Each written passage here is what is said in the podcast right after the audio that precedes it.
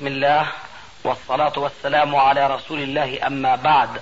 فهذا أحد أشريطة سلسلة الهدى والنور من الدروس العلمية والفتاوى الشرعية لشيخنا المحدث العلامة محمد ناصر الدين الألباني حفظه الله ونفع به الجميع. قام بتسجيلها والتأليف بينها محمد بن أحمد أبو ليلى الأثري. إخوة الإيمان والآن مع الشريط السابع والستين بعد المئتين على واحد شو رايك؟ آه طبعا خاف منك ولا ما خاف منك؟ يا شيخنا ها؟ أنتم إن شاء الله لا تخشونا في الحق لما تنام أنا كنت بدي أقول لك لما قلت لك شو مبلغ علمك؟ يعني لما أعطيتني ذاك الجواب اللي ما هو جواب كنت بدي أقول لك يعني شايف حالك إنك أنت ما شاء الله. علمت كثير علم واسع. لحتى جاز لك أن تقول وليس له مخالف. لا يا شيخنا. إيه، هذا الذي أنا اعتقده فيك. اذا هالكلمه هي؟ اسحبها. ثقيلة. نسحبها شيخنا. لا مش ثقيل يعني بالنسبة لنا. لكن اسحبها لا تقولها لغيرنا. إن شاء الله يا آه. تقولها مسحوبة. نيجي بقى حديث علي. صحيح. في البخاري. هل علي ينبي بفعله عن أن شر الرسول عليه السلام قائما كان بعد النهي؟ لعل شيخنا السياق. بلاش لعل. لأنه أنا بقول لك كمان لعل كل واحد منا بأرضه أساس رأيت رسول الله صلى الله عليه لا وسلم تعيد يشرح علي. لا أنا مو هذا سؤالي. هل قوله رأيت رسول الله شرب قائما؟ وهو قال هذا لما شرب أمام الناس قائما. يعود سؤالي السابق. هل ما حظيت أنا منك بجوابه لكن أرغب أو أطمع أن أحظى على هذا الجواب إن شاء الله في السؤال الموجه للمرة الثانية. وهو هل رواية علي عن الرسول وتطبيقه لما رأى عليه الرسول عليه السلام يعني أن النبي صلى الله عليه وسلم شرب قائما بعد أن نهى عن الشرب قائما؟ احتمال من السياق. واضح السؤال؟ واضح شيخنا وأنا احتمال من السياق. احتمال إيش؟ من سياق الحديث اللي هو رأيته. فيعني لولا أنه كان عارف في أنه نهي ما بقول رأيت رسول الله ويريد أنت الناس. حدت عن الجواب. لا تزال تحيد عن الجواب.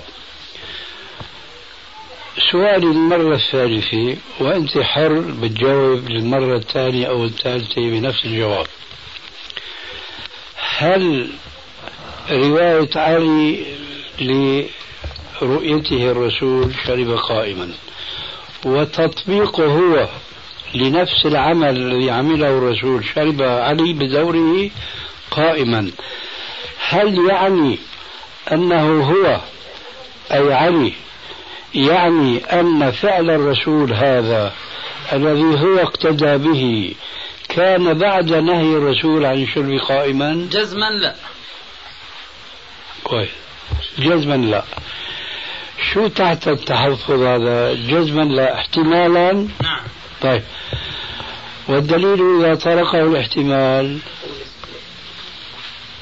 نعم. أليس سقط به الاستدلال؟ نعم. شو صفت بقى أنت هلا من حديث؟ قلها صريحة. لا شيء. بنعالج الموضوع بطريقة أخرى. اح- احفظ بسؤال بما عندك. الطريقة الأخرى. هل يمكن الرسول عليه السلام أن ينهى عن شيء ويفعل خلافه أم لا يمكن؟ لا تخاف من السؤال. قول شو عندك؟ لا يمكن. أنا بقول يمكن. ومشان هيك أنا قلت لك لا تخاف. بس ما استفدنا شيء. هل يمكن الرسول ينهى عن شيء ويفعل خلافه؟ أي نعم يمكن. آه. شفت الآن بجي معك مو مثل حكايتك أنت ما بتجي معي. طيب. عرفت الآن سؤالي وجوابك اللي اتفقنا عليه صح؟ نعم صح. طيب. الآن السؤال بعبارة أخرى. هل إذا ثبت أن النبي صلى الله عليه وسلم نهى عن شيء وفعله يمكن للمسلم عامة المسلمين أن يفعلوا ذلك الشيء أم لا يمكن. الذي فعله الرسول صلى الله عليه وسلم؟ ليس هذا فقط. نعم. وكان قد نهى عنه. لا لا يمكن أنهم يفعلوا الفعل الرسول صلى الله عليه وسلم فعله بخلاف قوله. ليش؟ لأنه هذا تكون إحدى القرائن من خصوصياته. على ان هذا من خصوصياته. خصوصيات الرسول صلى الله عليه وسلم. ما بيجوز كمان أنا راح أجي معك ولو أنت ما راح تجي معي إلا فيما بعد.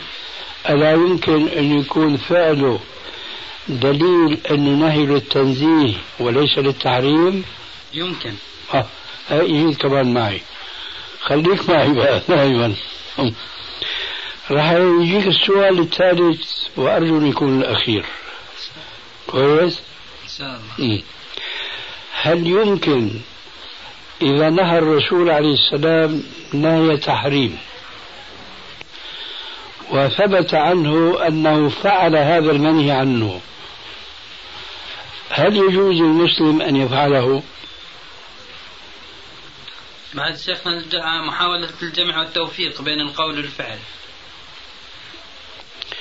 اجمع ووفق والجواب هذا ما هو جواب. بس أنا بخليك على كيفك. إجمع ووفق السؤال هو نفس السؤال السابق. نهى وفعل. وكان السؤال اللي تلاه هو أنه يمكن أن يكون فعله بيان يكون نهيه ليس للتحريم وإنما هو للتنزيه؟ كان جواب نعم. نعم. ولا نسيت؟ ما نسيت. طيب. الآن نفس السؤال. لكننا نقول النهي كان صريحا في التحريم. هل يمكن مالك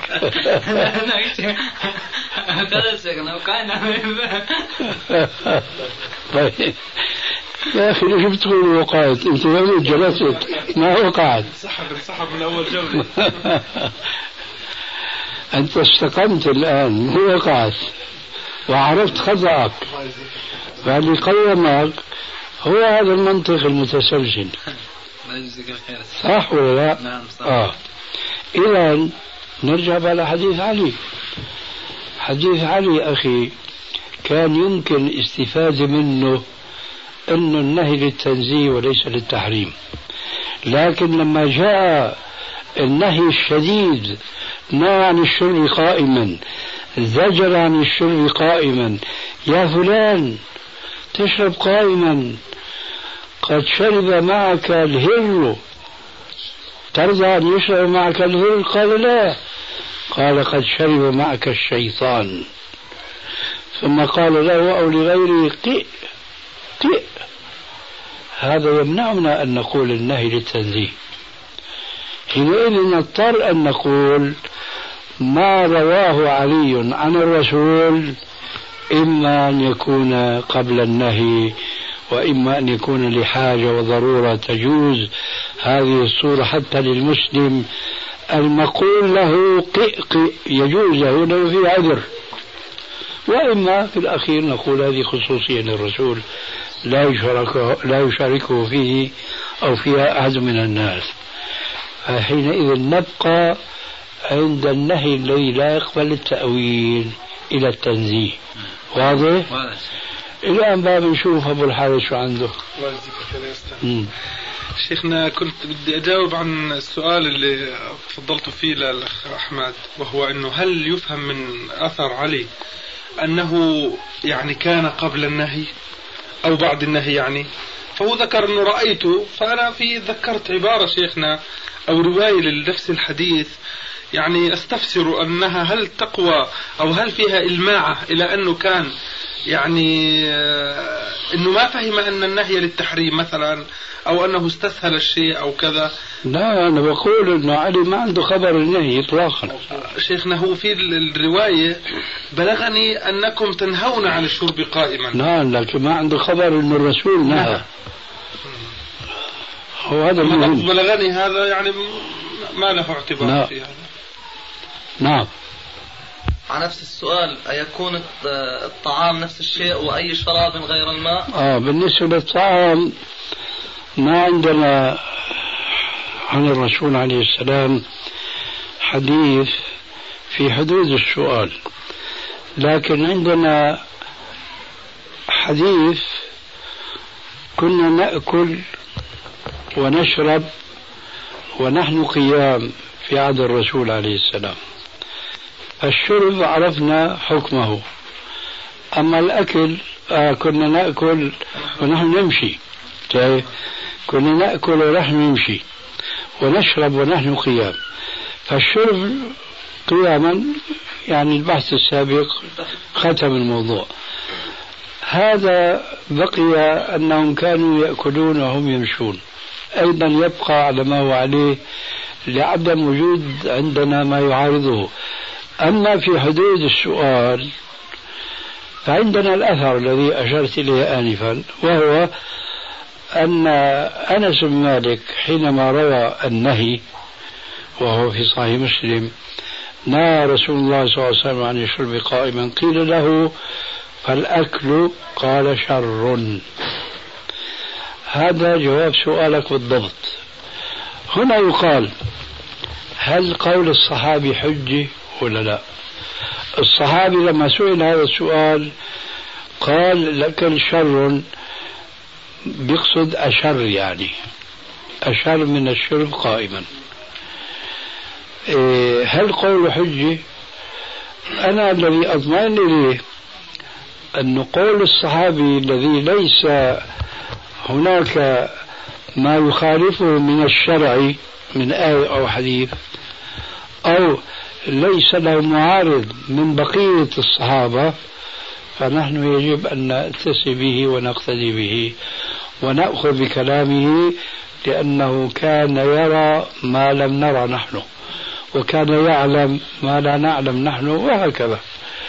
فإذا آه الجواب الفقهي الدقيق أن نقول أما الشرب قائما فعندنا أحاديث تنهى عنه نهيا شديدا.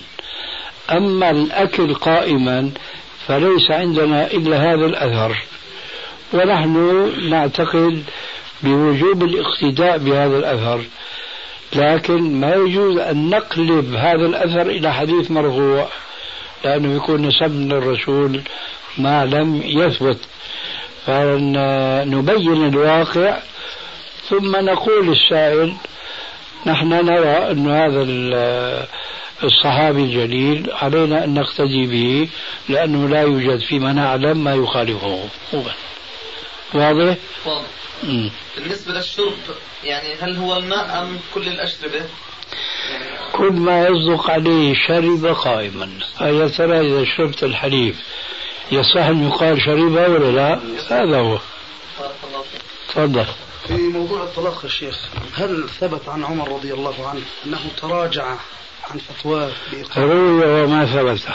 ما ثبت. روي وما ثبت. جزاك الله خير الله ولو كان الأمر بالتمني لتمنينا أن يكون ثبت. تفضل. حديث الرسول صلى الله عليه وسلم ذكرته في السبق بالسواد سيكون أقوام في آخر الزمان. يخضبون في سواد كحواصل الطير. ما المقصود بحواصل الطير في طيور رأيناها نحن في المدينة مطوقة بسواد هكذا. بس هيك. نعم. تفضل. فرقعت الأصابع أثناء الصلاة. ارفع صوتك. فرقعت الأصابع أثناء الصلاة. آه. أو بعد الانتهاء من الصلاة هل هناك نهي أو في دليل عن النهي عنها؟ فرقعة الأصابع في الصلاة عبث لا يليق بالصلاة. وفي ظني أن هناك حديثا لكن ما أذكر الآن إلا أنه لا يصح. أما بعد الصلاة فما في مانع لا بعد الصلاة ولا قبل الصلاة. أما بخصوص داخل الصلاة فالحكم كما سمعت. في أثر سموه في الإرواء عن ابن عباس رضي الله عنه. أنه قال لمن رآه يفرقع أصابعه في الصلاة لا أم لك. اتفرقع أصابعك في الصلاة؟ فنهاه عن ذلك. كويس. خلاص سؤالك؟ ولا بقي في نفس شيء. شيخ كثير من الإخوة بيسألوا عن الجلسة اللي هي اليدين متكئتين إلى الخلف. هل صح هناك نهي عنها؟ أنا في ذهني أنه في حديث آخر غير الحديث المعروف الذي رآه متكئا على يساره. لكن بعيد العهد فيه يحتاج إلى مراجعة. نعم. هذا شيخنا الحديث اللي هو عن الطعام. شر منه ما له حكم المرفوع؟ لا. لأنه ممكن شرط الحديث الموقوف أن يكون في حكم المرفوع أن لا يكون فيه مجال للرأي والاجتهاد. وهذا فيه مجال. أي نعم. نعم. إذا نسي المصلي أن يقرأ بعد الفاتحة ما تيسر له من القرآن. نسي وليس وليس متعمدا. لابد من السجود. لا بد من السجود. أي نعم. كان سؤال العروس نستفيد منه بحكم إنه حديث عهد. أي نعم. نعم. سؤالين بس واحد واحد السؤال الأول لفظ عروس. آه، طبعا آه، لغة آه، نعرفه ولكن الآن العرف العرف أنه العروس ها هي المرأة العروس. وليس آه، تطلق على الرجل والمرأة في في العرف. فهنا لا يمكن يعني يعني لنا عدم استخدام هذا اللفظ للرجل بما أن العرف قد خالف هذا؟ برا نعم جوا لا هذا فائده طيبه جدا. شيخنا هذا خلي أخونا أبو أحمد يتوضح له بزيادة شوي. الكويت. آه. لأنه دائما بقول عروس وخرعب. يعني في عندنا قاعدة نكلم الناس على قدر عقولهم. فهون لما أبو عبد الله أطلق على جاره اللي هو في العرف العام عريس لأنه عروس زوجته. لما أطلق عليه عروس ما حدا فهم منه إلا الذي يعنيه أنه زوج العروس واضح؟ لكن لو قال إنسان برا جاءت العروس حيفهم إيش؟ آه. هيك ما بصير نستعمل هذه الكلمة فإذا وضعت الكلمة في محلها المناسب فهذا هو الواجب. وأنا على مثل اليقين أنه واحد اثنين ثلاثة أو أكثر من ذلك. من أخواننا الحاضرين كانوا قديما غافلين عن هذه الحقيقة اللغوية. لكن لما استعمل هذه الحقيقة اللغوية زيد وبكر وعمر صار ما شاء الله محمد وأحمد وأبو أحمد مشاركين في معرفة إيش؟ هذه اللغة التي كانت مهجورة. فإذا لابد من التفصيل. هو يمكن أبو أحمد بقى فهم التفصيل. ما هيك أبو الحارث آه والله. طبعا جزاك الله خير. طيب. نعم. هذا السؤال الأول. نعم. طيب. السؤال الثاني وبالحق سؤال اجى هسه آه ما شاء الله. آه. آه، طبعا نعلم آه، أن أحاديث مستفيضة وردت بإعفاء اللحية وهي كان ظاهرها آه، الأمر والوجوب ونعلم أن حديث عبد الله بن عمر أنه كان إذا حج أو اعتمر انتبه بس سؤالك فيه خطأ. نعم. تنتبه كيفك؟ تنتبه بتنبيه غيرك؟ كيفك؟ نح- نحوا نحويا؟ لا. لا شرعا. شرعا. أي نعم. هناك أحاديث نعلم أن هناك أحاديث وردت بإعفاء اللحية بالأمر. نعم. آه ثم عثرنا أو عثر علماء بدل لست شيخ شيء شيء وفي بلاش ما عثر يا شيخ. شو هذا؟ من المهم ولا نزحله ولا إيش؟ طيب. آه. آه، أثر عبد الله بن عمر رضي الله عنه أنه كان إذا حج أو اعتمر. آه. فهل هذا دليل على جواز الأخذ من اللحية سواء ما زاد عن القبضة أو من الجانبين؟ أيوه فالقضية ليس لها علاقة بموضوع يجب إعفاء اللحية أو لا يجب وإنما هل يجوز الأخذ منها أو لا يجوز صح؟ أثر ابن عمر إذا كان تمسكك به هو بخصوص ويرحمك الله بخصوص قيد حج أو عمرة له جواب. وإذا كان ليس بهذا الخصوص له جواب. فأي الخصوصين تعني؟ خصوص قيد كان إذا حج أو اعتمر. كويس. فإذا ارتفع هذا القيد حج أو اعتمر بتغير عندك الموضوع؟ ما لم يكن هناك دليل آخر. نعم يتغير عند الموضوع. يعني لو ثبت عن ابن عمر أنه كان يأخذ حتى في غير الحج والعمرة نعم. يعني ينتهي الإشكال؟ ما أظن أنا.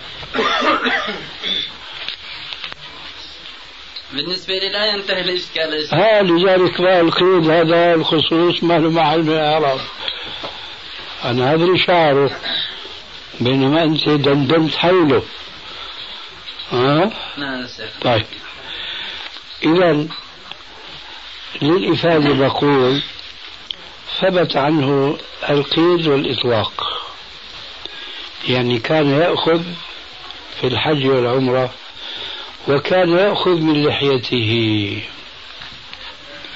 دون قيد الحج والعمرة. آه الذي يعني أفهمه منك كأنك تريد أن تقول هل يجوز تخصيص عموم أمر الرسول بإعفاء اللحية بفعل ابن عمر المطلق أو بلاش حج وعمرة وإنما مطلقا. فأظن هذا هو سؤالك. أكذلك؟ نعم و- هذا السؤال. لكن كان أنا أول شيء كنت بس مقتصر يعني على التقييد. أي أي نعم. فلذلك خذها على الماشي فائدة. جاء القيد وجاء المطلق أيضا. فعمر ابن عمر كان يفعل في الحج والعمرة وغير الحج والعمرة. وخذها فائدة أخرى. أن الأخذ جاء عن غير ابن عمر أيضا. أي نعم. وهذا في الحقيقة من آه، الأمور التي تغيب عن أذهان كثير من أهل العلم والفضل. ولذلك ينهون الناس الملتزمين بأن يأخذوا من لحيتهم. لأنهم يريدون أن يقفوا عند عموم النص. حفوا الشارب وأعفوا اللحى. وهذا هو الأصل. أي أن يقف المسلم عند النص العام أو المطلق ولا يخرج عليه بتخصيص أو قيد إلا بدليل. الآن أنا أرى أن الدليل عندنا في التقييد هو فعل ابن عمر وليس الفعل الخاص في الحج والعمرة مع أن هذا يفيد إلى نصف الطريق لأن الذين يقولون بتنفيذ الأمر على عمومه أو إطلاقه لا يجوزون ذلك لا في حج ولا في عمرة. واضح؟ فأنا أقول أن فعل ابن عمر هنا حجة وذلك لما يأتي بيانه.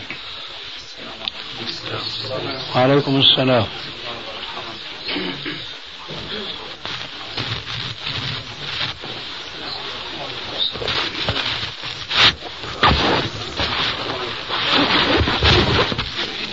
أهلا مرحبا.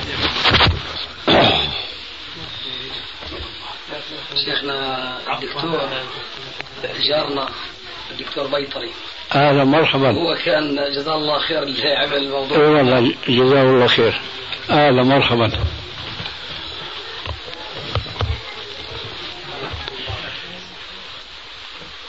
آه ابن عمر رضي الله عنهما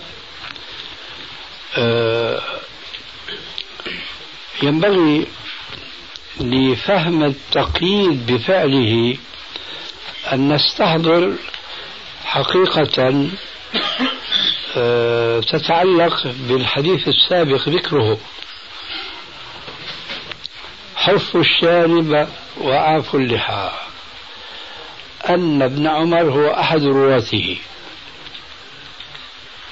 وهنا تأتي قاعدة فقهية كثيرا ما ينبه عليها أهل العلم في أثناء تناقشهم بعضهم مع بعض في بعض المسائل الخلافية. فيقولون الراوي أدرى بمرويه من غيره وهذا كلام سليم آه، مستقى من بعض النصوص الحديثية كمثل قوله عليه السلام الشاهد يرى ما لا يرى الغائب. وهذا الحديث له رواية أخرى آه، ليس الخبر كالمعاينة. وسبب هذا الحديث أن النبي صلى الله عليه وسلم حكى قصة موسى عليه السلام مع أخيه هارون من جهة وقومه من جهة أخرى أنه لما آه، ذهب لمناجاة ربه تبارك وتعالى وخلف أخاه على اليهود على بني إسرائيل فاتخذوا من بعده عجلا جسدا له خوار. فلما رجع موسى وأخبره بالخبر آه، ما أخذته الغيرة الدينية إلا لما شاهد. فلما شاهد قال عليه السلام ليس الخبر كالإيش؟ المعاينة. وهذه حقيقة يعني بديهية فطرية معروفة عند الناس بالعمل والتجربة. إذ الأمر كذلك. فابن عمر كما نعلم جميعا عاش مع الرسول عليه السلام سنين. وهو سمع منه هذا الحديث. ففي اعتقادي بأن ابن عمر إذا كان يعلم بالمشاهدة منه عليه الصلاة والسلام أنه لا يأخذ منها مطلقا مستحيل ابن عمر أن يأخذ منها شعرة. لما عرف عنه من أنه كان أكثر أصحاب النبي صلى الله عليه وسلم حرصا على الاقتداء به حتى في بعض الأمور التي قد تستنكر عليه من غيره. وأظن هذا معروف لديكم إيه. فإذا كان هذا الصحابي الجليل الذي ترجمته بعضه ذكرناه آنفا كان أحرص الأصحاب على الاقتداء بالرسول عليه السلام فلو لم يره هو أو لم يسمع منه على الأقل شيئا آه، يفسح له مجال للأخذ ما كان ليفعل ذلك أبدا. واضح إلى هنا؟ فإذا انضم إلى ذلك بعض ابن عمر إذا كان يعلم بالمشاهدة منه عليه الصلاة والسلام أنه لا يأخذ منها مطلقا مستحيل ابن عمر أن يأخذ منها شعرة. لما عرف عنه من أنه كان أكثر أصحاب النبي صلى الله عليه وسلم حرصا على الاقتداء به حتى في بعض الأمور التي قد تستنكر عليه من غيره. وأظن هذا معروف لديكم. إيه. فإذا كان هذا الصحابي الجليل الذي ترجمته بعضه ذكرناه آنفا. كان أحرص الأصحاب على الاقتداء بالرسول عليه السلام. فلو لم يره هو أو لم يسمع منه على الأقل شيئا آه، يفسح له مجال للأخذ ما كان ليفعل ذلك أبدا. واضح إلى هنا؟ فإذا انضم إلى ذلك بعض السلف كأبي هريرة و أيضا وإبراهيم النخعي وإلى آخره كانوا يفعلون أيضا يأخذون من لحيتهم.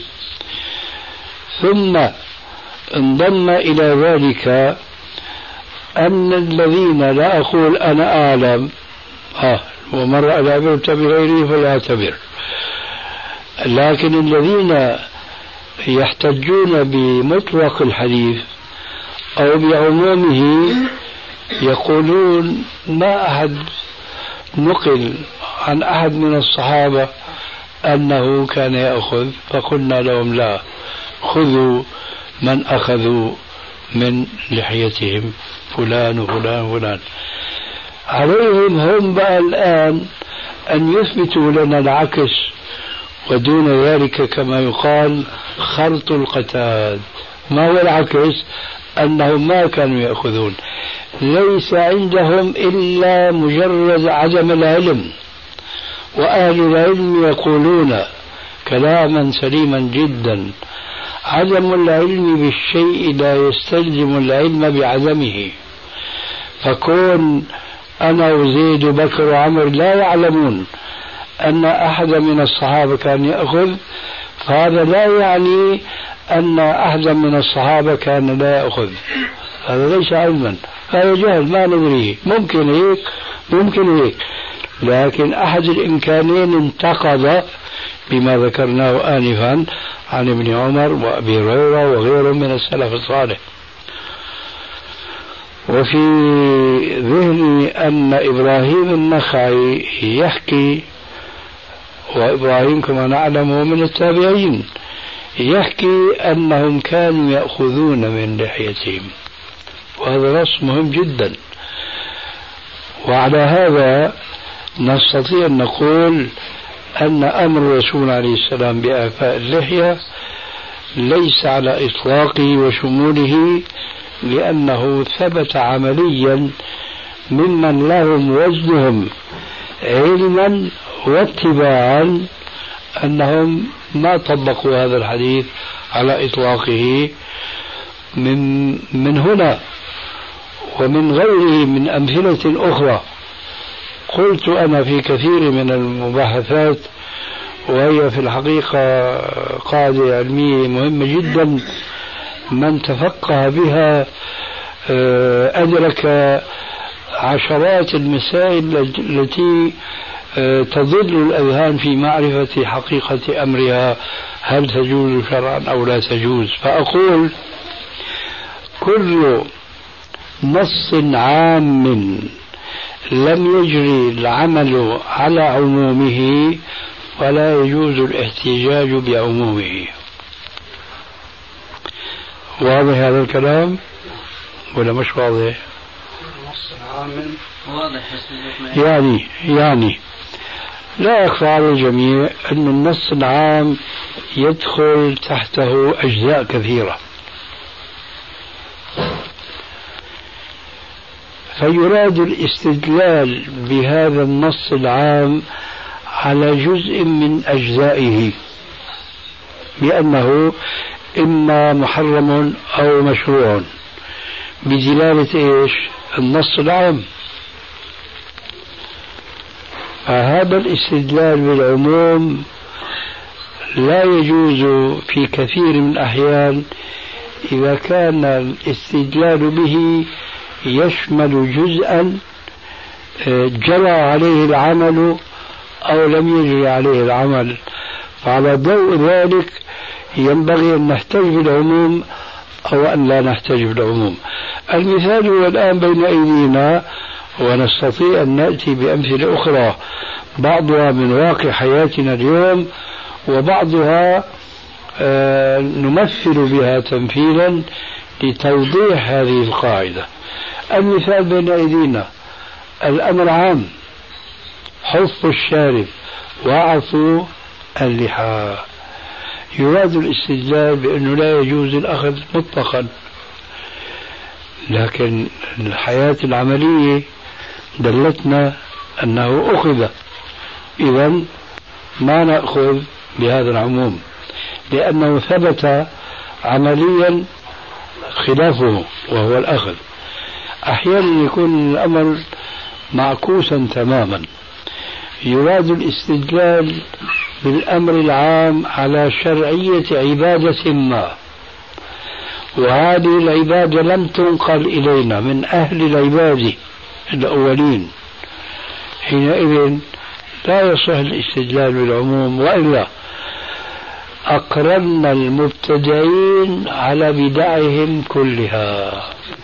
لأن أي بدعة على وجه الأرض وبخاصة إذا كانت من قسم ما يسميه الإمام الشاطبي بالبدعة الإضافية لا يمكن إلا أن يكون لهذه البدعة دليل في الكتاب أو في السنة. مع ذلك نحن نقول هذه بدعة. والآن نأتيكم بمثال عملي وآخر أنا أتخيله من أجل تفهيم هذه القاعدة. أنتم تعرفوا وقد حججتم واعتمرتم مرارا أن هناك كثيرا من المصلين وهنا أيضا نراهم الآن يضعون اليمنى على اليسرى بعد رفع الرأس من الركوع. واضح هذا؟ نعم. هذا القبض بعد الركوع يفعله مشايخ لهم وزنهم في العلم. ما هو دليلهم؟ النص العام. ليس عندهم ابدا حديث أن الرسول عليه السلام كان إذا رفع رأسه من الركوع وضع اليمنى على اليسرى في الصلاه ليس هناك حديث ابدا. ولكن هناك حديث عام. كان رسول الله صلى الله عليه وسلم إذا قام في الصلاة وضع اليمنى على اليسرى. قالوا قام في الصلاة يشمل القيام الأول والثاني أي القيام اللي بعد الركوع. هذا استدلال بالنص العام. كذلك مثلا آه، أحاديث أخرى أنه آه، ثلاث إيش من النبوة إيش؟ نعم. ثلاث آه، من أخلاق الأنبياء ولا؟ ما لكن شو أول حديث؟ أمرنا معشر الأنبياء. أمرنا معشر الأنبياء. أن نضع أيماننا أيوه أيوه هذا هو. أمرنا معشر الأنبياء بثلاث منها بوضع اليمنى على اليسرى في الصلاة. قالوا هذا مطلق. أو يشمل القيام الأول والقيام الثاني بعد الركوع فنحن نرى أن هذا الاستدلال واهي جدا. لماذا؟ لأنه إما أن يكون جرى العمل عليه عند السلف وعلى رأس محمد عليه السلام إما أنه لم يجري العمل عليه. الذي يدعي أنه جرى العمل عليه كهؤلاء الذين يستدلون بالأحاديث العامة عليهم أن يثبتوا أن الرسول وضع يديه على صدره بعد رفع الرأس من الركوع. وهذا لا وجود له إطلاقا. الذين لا يفعلون ذلك ليسوا بحاجة إلى أن يثبتوا النفي أي أن يأتوا برواية ما كان رسول الله يضع اليمنى على اليسرى بعد رفع الرأس من الركوع. ليسوا بحاجة. لماذا؟ لأن العبادات محصورة. ما تركت شيئا يقربكم إلى الله إلا وأمرتكم به. فلو كان الرسول عليه السلام يضع في هذا المكان كما نقل الوضع في المكان الأول ولو لم يقال كنا وضعنا لا. لو كان الرسول يضع في الموضع الثاني كان نقل إلينا كما نقل إلينا الوضع في القيام الأول. فإذ لم ينقل الوضع في القيام الثاني هذا دليل عملي جرى عليه المسلمون أن النبي صلى الله عليه وسلم لم يكن يفعل ذلك. فالاستدلالات بالأدلة العامة سواء كانت من أقوال الرسول وهي أقوى أو كانت من أقوال الصحابة وهي دونها لأن أقوال الرسول تبقى بدقة محكمة. أكثر من قول الصحابي كان رسول الله فقد لا يدرك هو مرمى هذا الكلام العام الشامل. هذا المثال واضح لما كنا في صدده ولا في حدا له سؤال أو استشكال. قبل أن ننتقل إلى مثال ثاني نعم.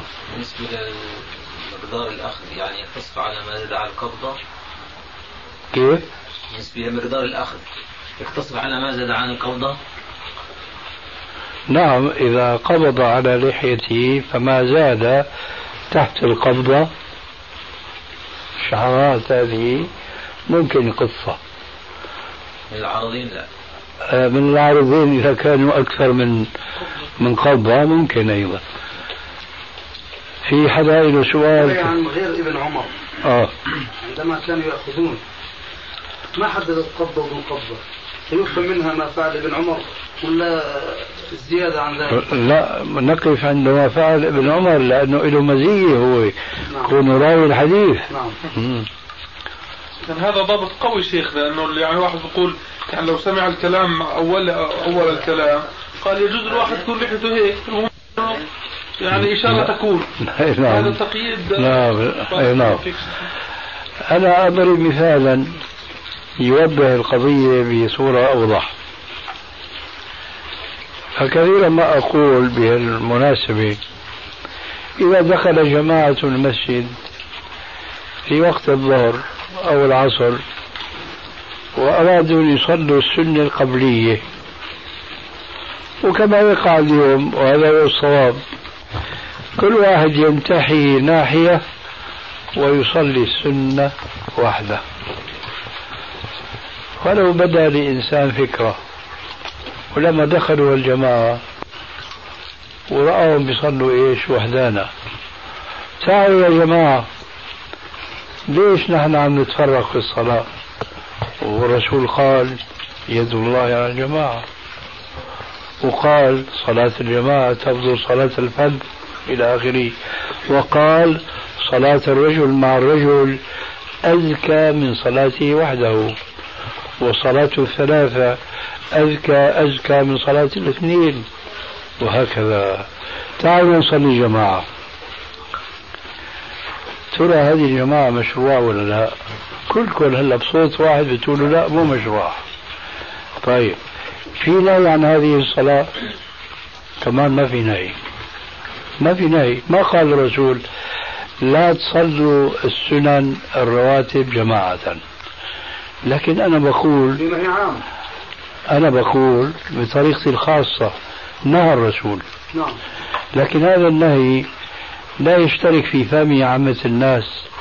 بل حتى لا يشترك في فهمه كل خاصة الناس.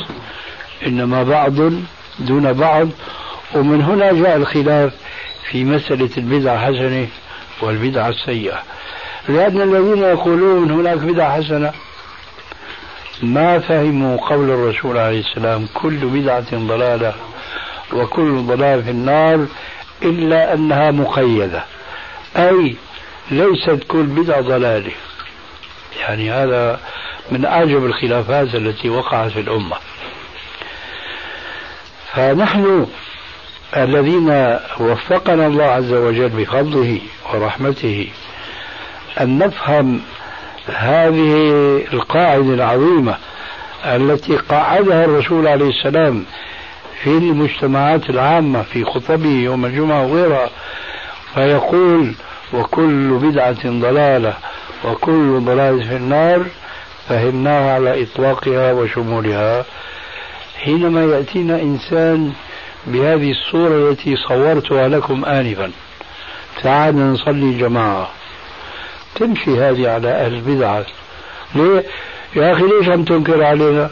الله قال صلوا عليه وسلموا تسليما. ما بينكروا علينا؟ إذا صلى. أيوة. فإذا راح تنطلي هذه الصورة التي أنا صورتها لكم آنفا على الذين لم يتأسسوا بهذه القاعدة العظيمة. كل بدعة ضلالة وكل ضلالة في النار. أما نحن فما ينطلي علينا الأمر والحمد لله ونقول هذه بدعة. الصلاة الجماعة في السنن هذه بدعة. طيب في عليها نرجع لسؤالنا السابق. في عليها نهي؟ لا والله ما في عليها نهي. ما في عليها نهي كما يفهمون كما يريدون. لكن نحن حسبنا قوله عليه السلام كل بدعة ضلالة وكل ضلالة في النار والأحاديث المعروفة بهذا المعنى. إذا من نفس هذا الباب الذي أنكرنا هذه الجماعة وهي داخلة في الأدلة العامة نقول هذه العبادة لو كانت عبادة لسبقونا إليها السلف كذلك نجي بنقول هذا الوضع في القيام الثاني لو كان مشروعا. وكانت الأدلة العامة التي يحتجون بها تشمل هذا المكان حينئذ كان السلف يعملون بهذا الشمول فإذ لم يعملوا كان جوابنا موقفنا كقولنا بالنسبة لجماعة السنة لو كان ذلك داخلا في الأدلة العامة لعملوا بها واضح؟ إذا وقفوا اللحى هذا نص عام لكن هل جرى العمل على هذا النص العام؟ الجواب لا ليه؟ لأنه عندنا نصوص عن السلف وليس عندنا ما يخالفهم فاستقام لنا الاستدلال أن الأخذ ما دون القبضة يجوز بدليل راوي الحديث ابن عمر ومن تابعه في, في ذلك من السلف. والحمد لله رب العالمين. جزاك الله خير وإياكم إن شاء الله. نعم. الشيخ لا أنا ما ما أستطيع.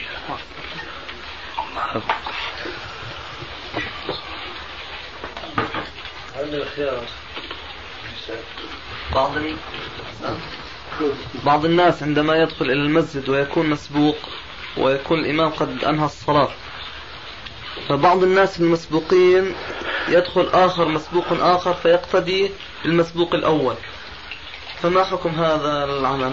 مثل ذاك الحكم حكم مثل جماعة السنة يعني إيه هل نبطل الصلاة يا شيخ؟ كيف؟ هل نبطل الصلاة؟ لا ما نبصر لكننا نتقرب إلى الله فيها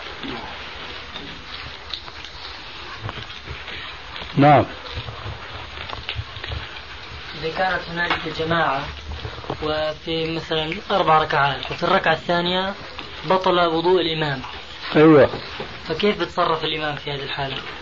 تبطل صلاة المأمومون أم لا؟ ما تبطل. هنا آه، يمكن معالجة الأمر بطريق من طريقين اثنين. المعالجة الأولى وهي التي يمكن يعني أن تكون أيسر شيء أنه بيقدم واحد من خلفه فيتابع تتم الصلاة بالجمهور. هو ينصرف ويتوضأ آه، ويقتدي بنفس هذا الوكيل الذي وكله. وفي صورة ثانية لكن هذه نادرة ما تتحقق. لأنها لا تتيسر في هذه المساجد. ممكن في بعض الدور إذا وقعت هذه القضية وهو أن الإمام يشير إلى الجماعة أن كما أنتم كما أنتم. إن كان تذكر هن قيام بتم قائمين هن ركع بتم راكعين هن سجد بتم ساجدين. ويقوم هو ويتوضأ أو يغتسل وليرجع ويجد الناس ينتظرونه كما أمرهم ويتابع بهم الصلاة. وأنتم شايفين بقى الصورة هي كأنها صورة خيالية يعني. لكن نحن فعلناها هذه ربما أكثر من مرة. ما هي كثيرة علينا بالطبع نعم. أكمل الصلاة في الصورة الأولى. إنه هذا اللي الإمام اللي ذهب يتوضأ وجاء آه، أكمل صلاته. يبني على ما تقدم ولا يعتبر الصلاة ولا ليش كان ليش حبسهم بهالحبسة هذه؟ لا مش الصورة الأولى. أنا الأولى. اللي يعني وكل واحد. وكل واحد ورجع. أيوه. يعني على ما على الصلاة الأولى أو أيوه. يعني يعني إذا أردنا أن نوضح سؤالك نعم. أنه هو كان صلى بهم الركعة الأولى. وفي الركعة الثانية تذكر أنه على غير وضوء وهو قائم مثلا. ورجع الميضة قريبة منه توضأ وإذا وجد الجماعة يعني في الركعة الثانية مثل ما تركهم وكان وكل إيش؟ هذاك الوكيل. فهو بيسلم مع الإمام. واضح؟ نعم. أي اعتد بهذيك الركعة. اعتد بهذيك الركعة لأنه هكذا وقع مع الرسول عليه السلام. بخلاف ما لو تذكر عدم الطهارة بعد انتهائه من الصلاة.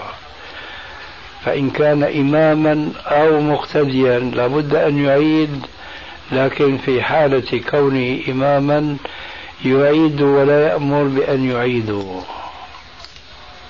واضح؟ الحمد لله.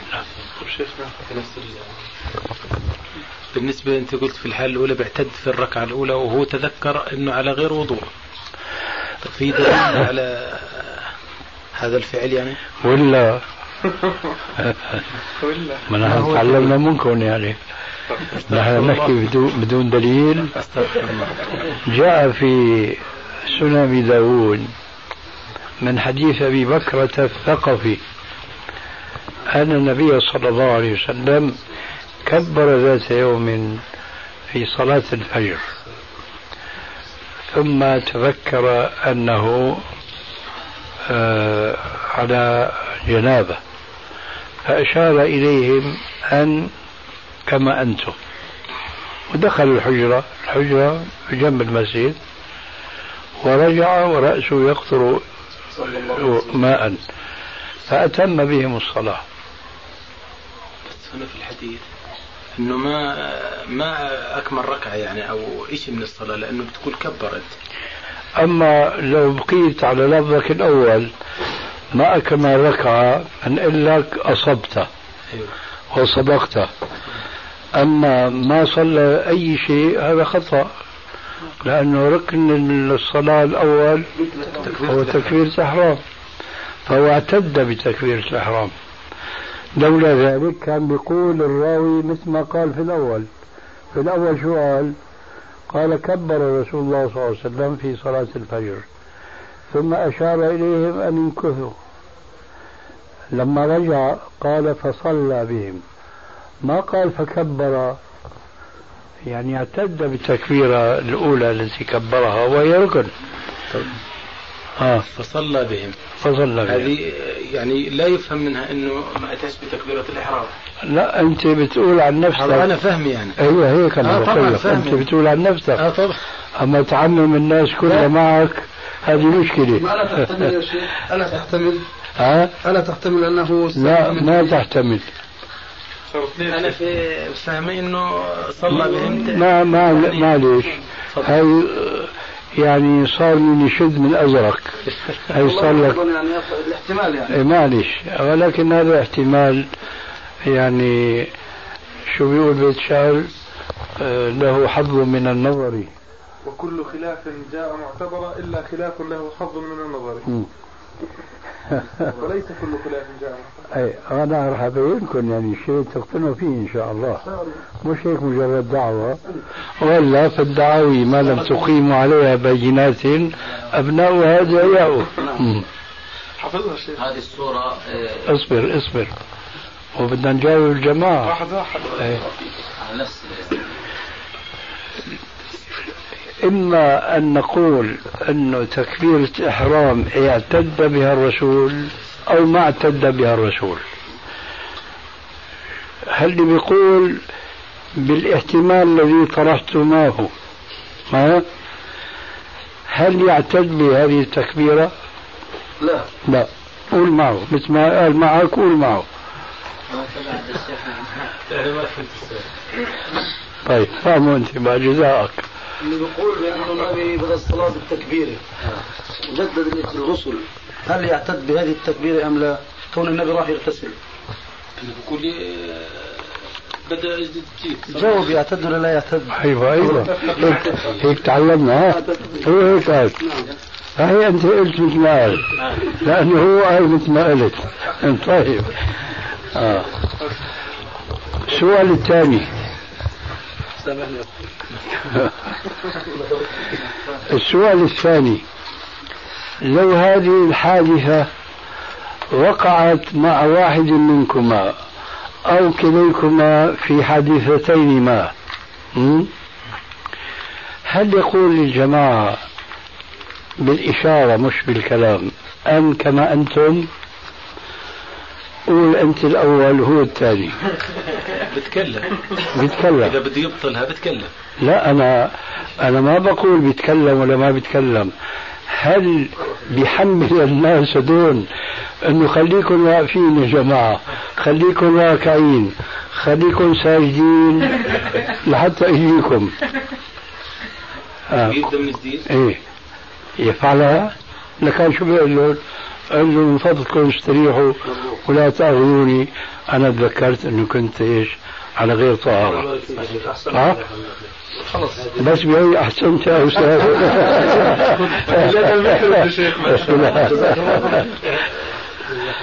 آه.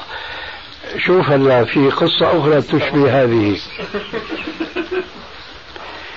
في قصة أخرى تشبه هذه. ولما كانت هذه ليست في الصحيح أو في أحد الصحيحين وإنما هي في سنن أبي داود بعض العلماء لغرابة القصة حملوا قصة أبي داود على قصة البخاري هاي التي في البخاري. شو هي؟ قال دخل رسول الله صلى الله عليه وسلم المسجد ذات صباح فتذكر قبل أن يكبر أنه على جنابة. فقال لهم قال لهم امكثوا وراح اغتسل وجاء وكبر وصلى. هون التكبيرة آه، قبل الصلاة قبل آه، آه، تكبيرة الإحرام في المرة الأولى ما ذكرت. عكس هذيك تماما عشو التكبيرة لما رجع الرسول بعد الاغتسال ذكرت. هذه فارقة بين قصة أبي داود وقصة البخاري. فارقة تامة قوة الإيمان تتمة الكلام في الشريط التالي. كانكم. قصة البخاري قال لهم. قال لهم لأنه ليس في صلاة. أما هناك هو في صلاة. فما بصح يأتي بشيء ينافي الصلاة إلا ما يتعلق بإصلاح الصلاة وهو طهارة فلغرابة القصة الأولى. قالوا حملوها على القصة الأخرى تبع البخاري مع أنه في فرق كبير جدا بين القصتين مما يدل على أنهما حادثتان مختلفتان تماما الاختلاف. هناك